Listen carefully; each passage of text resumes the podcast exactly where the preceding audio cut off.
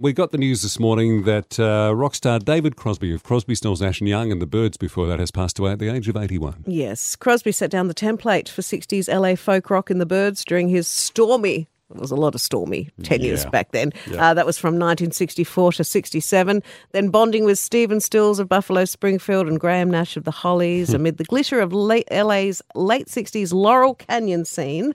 Crosby launched Crosby, Stills and Nash, whose multi-platinum 1968 debut inaugurated rock's supergroup era. So good. Later on, they were they added Neil Young. A colourful life, to say the least. The hedonistic personification of the '60s sex, drugs, and rock and roll lifestyle. He grappled with addiction for many years, He did. and he was a middleman for others. Yeah, absolutely. And it's the other thing about him. I mean, he had uh, he was in the news a lot, sometimes for the wrong reasons. Let's be honest.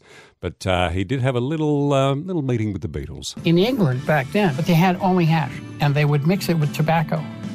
Now I get there, and I'm used to rolling joints of really good weed. I give George Harrison a joint of really good weed, and he likes that a whole sh- load better than hash and tobacco. George was like, really?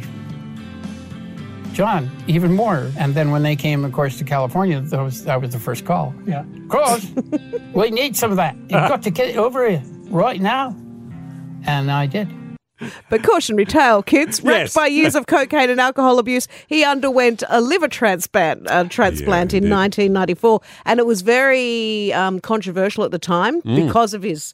His history. Yeah, People that's were right, saying, yeah. why should he be getting a liver transplant? Yep. Well, it ended up being paid for by Phil Collins, of all people. Isn't that surreal? That's- He was, yeah. I know. He was inducted into the Rock and Roll Hall of Fame twice. Once as a member of the Yep. Byrds in '91, and once uh, with Crosby, Stills and Nash in 1997. He is survived by his wife Jan, their uh, sons Django and James, daughters Erica and Donovan, and of course, he is the biological father via sperm donation Yeah. of Melissa Etheridge's two children. And he did that. Uh, get that conviction for a loaded gun and cocaine in his car by the police in 1985. And Yeah. they said, "Why did you have the loaded gun?" He said, "John Lennon five years ago." Hmm. A lot of rock stars upped their security after that. So, so an interesting life, Um, right up to being life. 81. and he made it to 81.